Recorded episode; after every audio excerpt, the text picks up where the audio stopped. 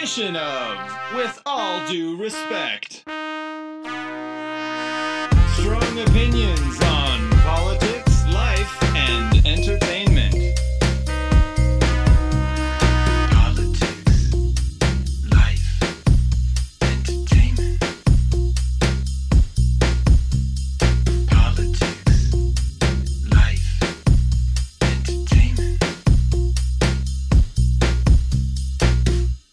Welcome to another episode of With All Due Respect, the podcast that is shocked, shocked to find there is gambling going on in here.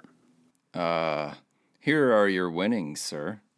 Greetings, I'm Andrew Halcro, your humble host for this 15 minute thrill ride. With me, as always, is my main man, my chief collaborator, and the co host with the most, Mr. Van Sanders. Van, what's the good word for the day?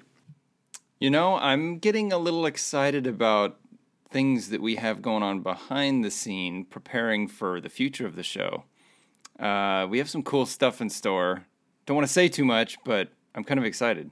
Yes, yes, yes. We here at With All Due Respect believe religiously that even if you are on the right track, you're going to get run over if you just sit there. So, Van and I ain't sitting here. We are moving on down the track. Our next episode, our 25th episode, we will announce some exciting changes to this show. We want to keep improving the listener experience, and we feel our program changes will do just that.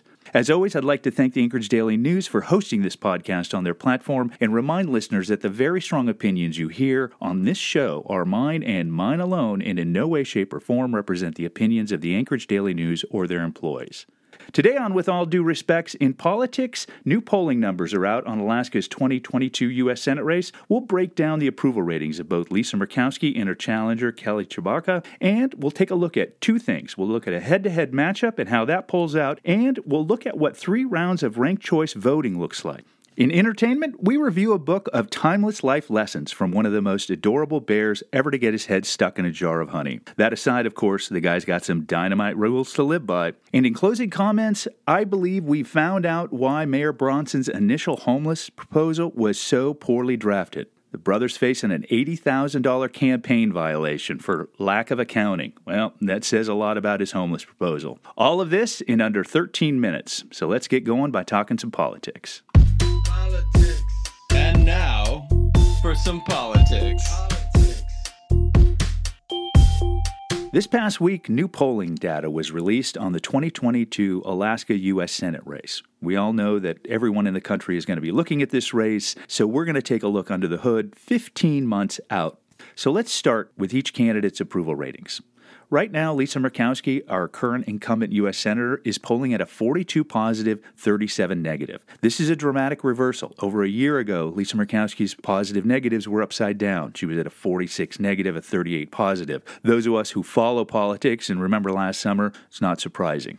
For Murkowski's Republican opponent Kelly Tshibaka, her approval ratings represent the fact that she just doesn't have great name ID so far. A poll taken three months ago showed Kelly Tshibaka at a 7 positive, 7 negative. Since then, her name recognition has increased and for the most part has been positive, as now she sits at a 27 positive, a 20 negative. Now, let's take a look at who supports each candidate. First, we'll go into gender and education, and then we'll spend some time talking about the location. What part of Alaska supports what candidate? Okay, for Lisa Murkowski, her strong categories, her strong demos are men. She's plus 24 in men. She is plus 20 in Alaskans under age 50. She is plus 4 in Alaskans over age 50. She is plus 1 with those with no college degree, and she is plus 24 with those with a college degree. Switching gears and looking at Kelly Tshibaka, there is only one demographic that Tshibaka leads Murkowski in, and that is women. Tshibaka currently holds a 0.3 advantage with women, according to the poll. Now, let's take a look at geographic layout. Where is Murkowski strongest? Murkowski is strongest in those areas she's always been strongest. Kodiak, Ketchikan, she's a plus 62. Juneau, she's a plus 56. Anchorage, she is a plus 28. Fairbanks, she is a plus 5. For Tshibaka, there are two very core conservative regions that are going to be her heartland. The first, the Matsu Valley. She's plus 37 in the Matsu Valley and in Kenai. Kenai, she's plus 58. Certainly, those two do not surprise anybody. Kenai and the Matsu are two of the most conservative heartlands in Alaska. So, again, not surprising. Murkowski, strong in those areas. She's always been strong.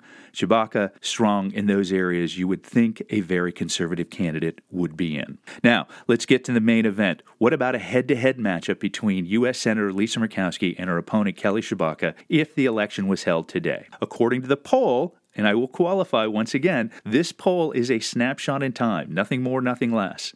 There is over 15 months until the general election, and a lot can happen in 15 months. So, given the fact that Alaska now has ranked choice voting, what does a scenario look like?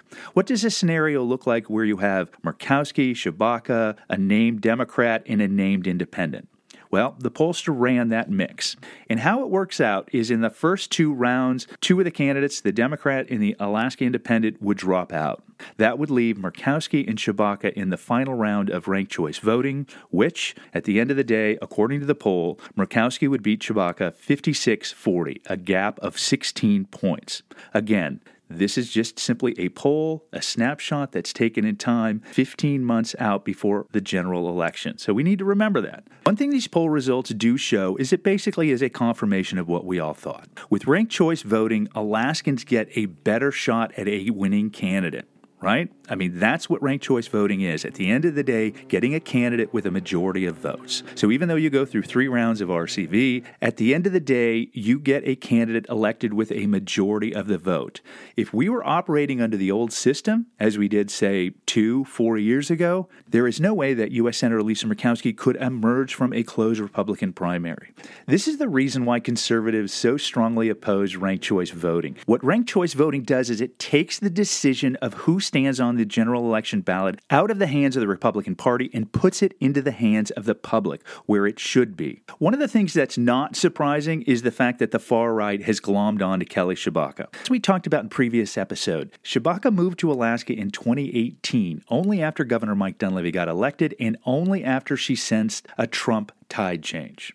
Kelly Tshibaka is only here because she wants to run against Lisa Murkowski. Kelly Tshibaka has never shown an interest in this state. She's never invested in this state. And so far, in her initial campaign, she shows all the qualities of somebody who has no clue why they're running other than just simply political reasons.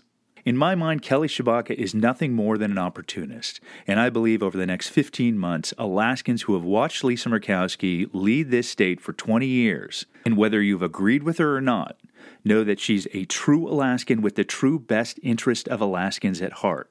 Meanwhile, her opponent Kelly Tshibaka will continue to show that she's really nothing more than a shallow political opportunist who is here because she believed that in the age of Trump, she had a chance against Lisa Murkowski. However, I have full faith and confidence that in the next 15 months, Alaskans will see the difference and see that Lisa Murkowski has been a leader for Alaska for decades, and replacing her with a shallow political opportunist is not in the best interest of Alaska. Not today, not tomorrow, not ever. And now, entertainment. All right, ladies and gentlemen, let's talk some entertainment. Over the last 23 podcasts, we have reviewed several books covering mindfulness, Coco Chanel, Frank Sinatra, and several others. But today's suggestion is a little different. Featuring favorite quotes from the original text, this book offers wisdom for everyone, wisdom that has been gained by our protagonist the hard way. With chapters entitled For Your Inner Bear, For Those Bothersome Days, and For When You're in a Tight Spot, this book is the perfect means to inspire smiles and offer encouragement. Ladies and gentlemen, I personally keep this book in my nightstand drawer. At the end of a tough day, I read a short chapter, put life into perspective while putting a huge smile on my face. The book is called Positively Pooh Timeless Wisdom from Pooh, written by A.A. Milne and Ernest Shepard. If you grew up as a child with warm memories of Winnie the Pooh, and now as an adult feel you could use some more Winnie the Pooh warm memories, this book is definitely for you. Winnie the Pooh is still here for you. The book again is called Positively Pooh Timeless Wisdom from Pooh. It's a great book to even just keep on your bookshelf because even when you just see it sitting there, it will make you feel good without even opening the cover. Politics.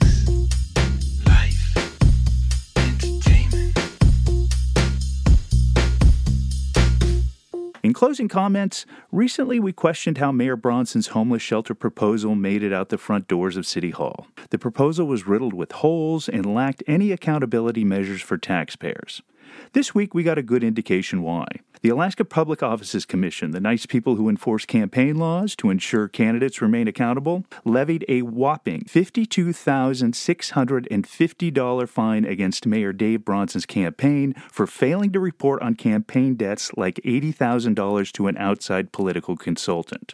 Bronson, who won election by the slightest of margins, misled both regulators and the public until after the election. The reporting violations were some of the worst and most egregious I've ever seen, and the fine is one of the biggest I've ever seen. So, the fact that the Bronson administration had a campaign that had no accountability, he surrounded himself with people who had no idea about the legal importance of campaign accountability, combined with his recent shelter proposal that lacked any accountability, should be something the Assembly should be mindful of when evaluating his financial proposals.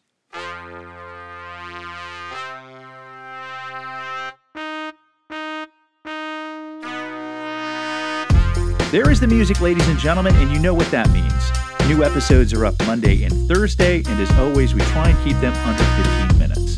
Van, how about throwing us your website details? Thanks, Andrew. Yeah, if you visit abodabobrand.com, that's A B O D A B O B R A N D.com, you can see a little bit more about what I do and uh, touch base with me. All right, ladies and gentlemen, that is our time, and we thank you for yours.